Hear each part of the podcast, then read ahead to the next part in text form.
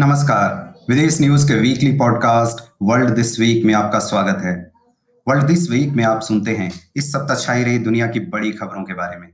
आज के पॉडकास्ट में जो बाइडेन का अमेरिका का अगला राष्ट्रपति बनना तय। सऊदी अरब के जद्दाह में हुआ आतंकी हमला, जबकि एक दूसरे हमले को किया गया नाकाम। अमेरिका की दवा कंपनी फाइजर ने किया कोरोना वायरस वैक्सीन के सफल होने का दावा। म्यांमार में हुए आम चुनावों में ओंग सांग सू की, की पार्टी को बहुमत।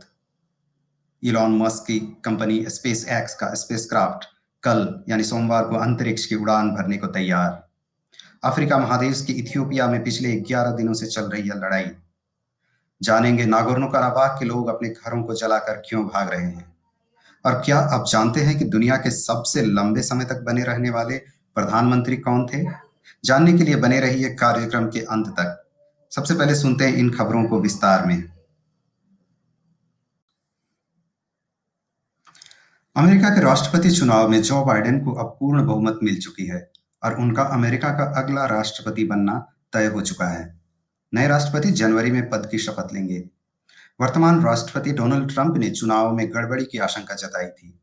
इसके बाद अब ट्रंप समर्थकों ने वॉशिंगटन डीसी में रैलियाँ भी निकाली। उनका मानना है कि चुनाव में बड़े पैमाने पर धांधलियाँ हुई है।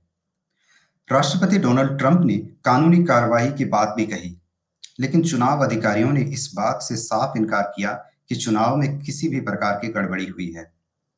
जो बाइडेन, जिनका पूरा नाम जोसेफ रॉबिनेट बाइडेन है, इसके पहले 2009 से 2017 के बीच अमेरिका के उपराष्ट्रपति भी रह चुके हैं। जो बाइडेन राजनीति में आने से पहले अटॉर्नी के रूप में काम कर रहे थे, वो पेंसिल्वेनिया स्टेट से आते हैं। जो बाइडेन ने लॉ में ग्रेजुएशन करने के बाद डेलावेयर में अटॉर्नी के रूप में काम शुरू किया। बाइडेन पहली बार उनतीस साल की आयु में सीनेट के सदस्य बने। उनकी विदेश नीतियों में काफ़ी अच्छी पकड़ बताई जाती है। वे सीनेट में फॉरेन रिलेशंस कमेटी के चेयरमैन भी रह चुके हैं। उनकी पहली पत्नी और एक बेटी का कार दुर्घटना में उन्नीस सौ बहत्तर में मृत्यु हो चुकी है। वर्तमान में उनकी पत्नी है जिल बाइडेन, जो जल्द ही अमेरिका की फ़र्स्ट लेडी कहलाएँगी। जो बाइडेन के तीन बच्चे हैं। 11 नवंबर को सऊदी अरब के शहर जेदा में एक भयानक बम विस्फोट हुआ, जिसमें कई लोग घायल हो गए। यह ब्लास्ट जेदा के कब्रिस्तान में हुआ, जहाँ फ्रांस और यूरोप के कई सारे राजनयिक एकत्रित हुए थे। इस ब्लास्ट की ज़िम्मेदारी इस्लामिक स्टेट ने ली। उन्होंने एक टेलीग्राम संदेश के ज़रिए बताया कि इस्लामिक स्टेट के लड़ाकियों ने यह विस्फोटक, यहाँ विस्फोटक डिवाइस लगाए थे। इस सेरेमनी में अन्य यूरोपीय देशों के राजनयिक भी मौजूद थे। इस्लामिक स्टेट ने कहा कि उन्होंने यह हमला प्रॉफिट मोहम्मद के समर्थन में किया।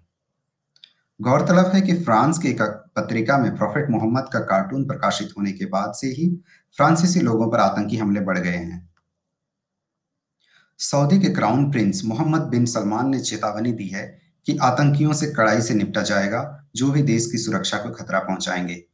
मोहम्मद बिन सलमान ने कहा, सऊदी अरब इस्लाम का जन्म स्थान है और यहाँ, और यह चरमपंथ से निपटने को कटिबद्ध है। इस घटना की फ्रांस और अन्य देशों ने कड़ी निंदा की और सऊदी अरब को हर संभव सहायता देने की बात की। प्रिंस सलमान के शासन में सऊदी अरब एक खुला और उदारवादी मुस्लिम देश के रूप में उभर रहा है और उन्होंने अति रूढ़िवादी धार्मिक संगठनों को फिर से उदारवादी बनने की सलाह भी दी। इसी बीच शुक्रवार को अरामको ऑयल फ़ील्ड के पास एक और बड़े हमले को सुरक्षा बलों ने असफल कर दिया। यह हमला यमन के हुती विद्रोही, विद्रोहियों द्वारा किया जा रहा था। हुती विद्रोहियों को ईरान का समर्थन प्राप्त है। अमेरिका की दवा बनाने वाली कंपनी फाइजर ने सबसे पहले यह अनाउंस किया कि वह अपने थर्ड फ़ेज़ के ट्रायल के बाद कोविड 19 वैक्सीन बनाने में सफलता हासिल कर ली है। कंपनी ने दावा किया कि उसके वैक्सीन 90 प्रतिशत से ज़्यादा प्रभावी हैं। शुक्रवार को इसराइल ने कंपनी के साथ आठ लाख दवा के डोज के लिए एक डील पर भी साइन कर लिए हैं। फाइजर की पार्टनर कंपनी जर्मनी के बायो एनटेक ने भी इस डील को कंफर्म किया। इसराइल ने मॉडर्ना इंक कंपनी के साथ भी उसके आने वाले वैक्सीन के लिए डील साइन की हुई है। रूस ने भी दावा किया है कि उसकी वैक्सीन स्पुतनिक फाइव 92 परसेंट से ज़्यादा प्रभावी है। स्पुतनिक फाइव को अगस्त से ही लोगों के लोगों के प्रयोग के लिए जारी कर दिया गया था, लेकिन रूस के स्वास्थ्य मंत्रालय ने कुछ साइड इफेक्ट्स की चेतावनी जारी किए थे। स्पुतनिक अपने अपने फ़ेज़ टू और फ़ेज़ थ्री ट्रायल के लिए भारत में भी लाया जा चुका है। भारत के डॉक्टर रेड्डीज लैब को ड्रग कंट्रोलर जनरल से अनुमति भी मिल गई है। हालाँकि रूस के स्वास्थ्य मंत्रालय ने इसके कुछ साइड इफ़ेक्ट बताए थे, लेकिन उन्होंने यह भी कहा कि यह लंबे दौर में इम्यूनिटी को बढ़ाने में सक्षम होगा। फ़िलहाल वैक्सीन की रेस में कम से कम दस कंपनियाँ हैं। फाइजर के अलावा ऑक्सफोर्ड और अस्ट्राजेनिका रूस की स्पुतनिक भारत की बायोटेक जॉनसन एंड जॉनसन और मॉडर्ना इंक जैसी कंपनियाँ हैं और चीन की कम से कम तीन कंपनियाँ कोरोना वायरस वैक्सीन बनाने की दौड़ में शामिल हैं। इसी बीच शुक्रवार को माइक्रोसॉफ्ट कंपनी ने दावा किया कि रूस और उत्तरी कोरिया के हैकरों ने कई देशों के वैक्सीन बनाने संबंधी कई महत्वपूर्ण जानकारियों को चुराने के प्रयास किए।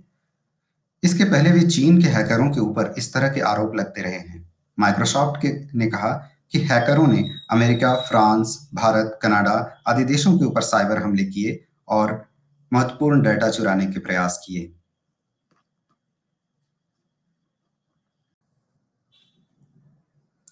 म्यांमार में हुए आम चुनावों में ओंग सांग सू की की party National League for Democracy ने बहुमत हासिल कर लिया है।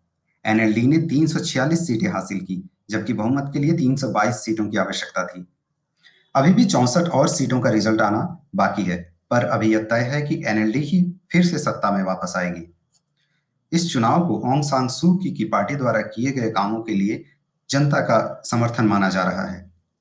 उस समय म्यांमार में मिलिट्री शासन हुआ करता था और लोकतंत्र समर्थक ओंग सांग सू की, की को लगभग पंद्रह सालों तक नजरबंद रखा गया था। नजरबंद रहते हुए ही ओंग सांग सू की को 1991 में नोबेल शांति पुरस्कार मिला था। 2015 में पहली बार म्यांमार में चुनाव हुए और उनकी पार्टी सबसे बड़ी पार्टी के रूप में सामने आई। लेकिन संवैधानिक कारणों से ओंग सांग सू की को म्यांमार का राष्ट्रपति नहीं बनाया गया क्योंकि उनके बच्चों को विदेशी नागरिकता प्राप्त है। ओंग सांग सू की को अब भी म्यांमार में सबसे पॉपुलर लीडर माना जाता है। अब बात करते हैं इलॉन मैस्क की कंपनी स्पेस एक्स जिसका स्पेसक्राफ्ट सोमवार को अंतरिक्ष की उड़ान भरने को तैयार है। सोमवार भारतीय समय अनुसार सुबह छह बजे नासा के कैनेडी स्पेस सेंटर से स्पेस एक्स का क्रू ड्रैगन स्पेसक्राफ्ट को लेकर इंटरनेशनल स्पेस स्टेशन की ओर उड़ान भरेगा। स्पेस एक्स का यह क्रू क्रू वन मिशन छह महीने का होगा और इसमें चार क्रू मेंबर होंगे। यह लॉन्च शनिवार को तय था, लेकिन मौसम की खराबी और तेज हवाओं के कारण इसे सोमवार तक के लिए टाल दिया गया। आपको पता ही होगा कि स्पेस एक्स एलोन मस्क की कंपनी है और 30 मई को पहली बार इसने अंतरराष्ट्रीय अंतरिक्ष स्टेशन की उड़ान भरी थी। इसी के साथ यह पहली प्राइवेट कंपनी बन गई थी, जिसने अंतरिक्ष की उड़ान भरी।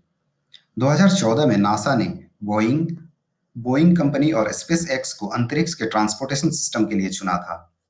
एक और महत्वपूर्ण बात यह है कि मंगलवार को ही नासा ने स्पेस एक्स के क्रू ड्रैगन कैप्सूल और फाल्कन नाइन रॉकेट को सर्टिफाई कर दिया है।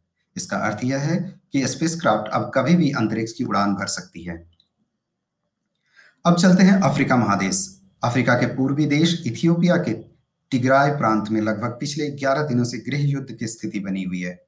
यह लड़ाई अब काफ़ी बढ़ चुकी है और सैकड़ों लोगों के मारे जाने की खबर है। इथियोपिया अफ्रीका का दूसरा सबसे घनी आबादी वाला देश है। यह सोमालिया, सुडान और केनिया से सटा हुआ है। इसके पूरब में लाल सागर है। इथियोपिया के प्रधानमंत्री आबिया अहमद ने 4 नवंबर को विद्रोहियों के खिलाफ मिलिट्री ऑपरेशन की अनुमति दे दी थी। और आज तक लगभग 500 से ज़्यादा विद्रोहियों को मारे जाने की खबर है। इथियोपिया के प्रधानमंत्री आबिया अहमद 2018 में सत्ता में आए थे और उन्होंने 2019 में इथियोपिया और पड़ोसी देश इरिट्रिया के साथ मेल मिलाप बढ़ाने के लिए उन्हें नोबेल पुरस्कार मिल चुका है। तिगराय में तिगराय में हो रहे लड़ाई और हवाई हमलों से भागकर हज़ारों लोग अब पड़ोसी देश सूडान जा रहे हैं। यह लड़ाई अब आगे क्या मोड़ लेती है, इसे हम अगले अपने अगले पॉडकास्ट में देखेंगे। आर्मेनिया और अजरबैजान के बीच हुए समझौते के बाद अब नागोर्नो काराबाख के कुछ क्षेत्र अब 15 नवंबर से अजरबैजान के नियंत्रण में चले जाएँगे। इसमें कल बाज़ार और उसके आसपास के क्षेत्र शामिल हैं। यूँ तो नागोर्नो काराबाख को दुनिया अजरबैजान के ही क्षेत्र के रूप में देखती है, परंतु वहाँ मुख्यतः आर्मेनियाई मूल के क्रिश्चियन लोग रहते हैं, जबकि अजरबैजान मुख्यतः इस्लामिक देश है।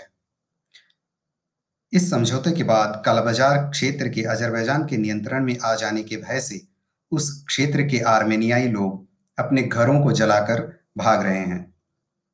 कुछ खबरों में बताया गया कि आर्मेनिया के प्रधानमंत्री को जान से मारने की कोशिश भी हुई थी, जिसे नाकाम कर दिया गया। नागौर काराबाख में शांति समझौते के बाद अब हज़ारों की संख्या में रूसी सैनिक वहाँ पहुँच चुके हैं। वहीं आर्मेनिया के लोग इस समझौते से खुश नहीं हैं। और आर्मेनिया में विरोध प्रदर्शन भी शुरू हो गए हैं। आर्मेनिया के प्रधानमंत्री ने कहा कि उन्हें यह समझौता मजबूरी में करना पड़ा ताकि अजरबैजान उनके और ज़्यादा क्षेत्र पर कब्जा ना कर ले। क्या आप जानते हैं कि दुनिया के सबसे लंबे समय तक बने रहने वाले प्रधानमंत्री कौन थे? बहरीन के प्रिंस खलीफा बिन सलमान अल खलीफा दुनिया के सबसे लंबे समय तक बने रहने वाले प्रधानमंत्री थे। बुधवार 11 नवंबर को उनकी मृत्यु हो गई। वे स्वतंत्रता के बाद 1971 से अब तक इस पद पर बने हुए थे। तो ये थी इस सप्ताह विश्व भर की कुछ बड़ी खबरें। विश्व समाचारों से जुड़े रहने के लिए बने रहिए विदेश न्यूज़ डॉट कॉम के साथ और सब्सक्राइब कीजिए विदेश न्यूज़ के पॉडकास्ट चैनल को। अब मुझे, यानी संदीप को अनुमति दीजिए। मिलेंगे अगले पॉडकास्ट में। तब तक के लिए नमस्कार।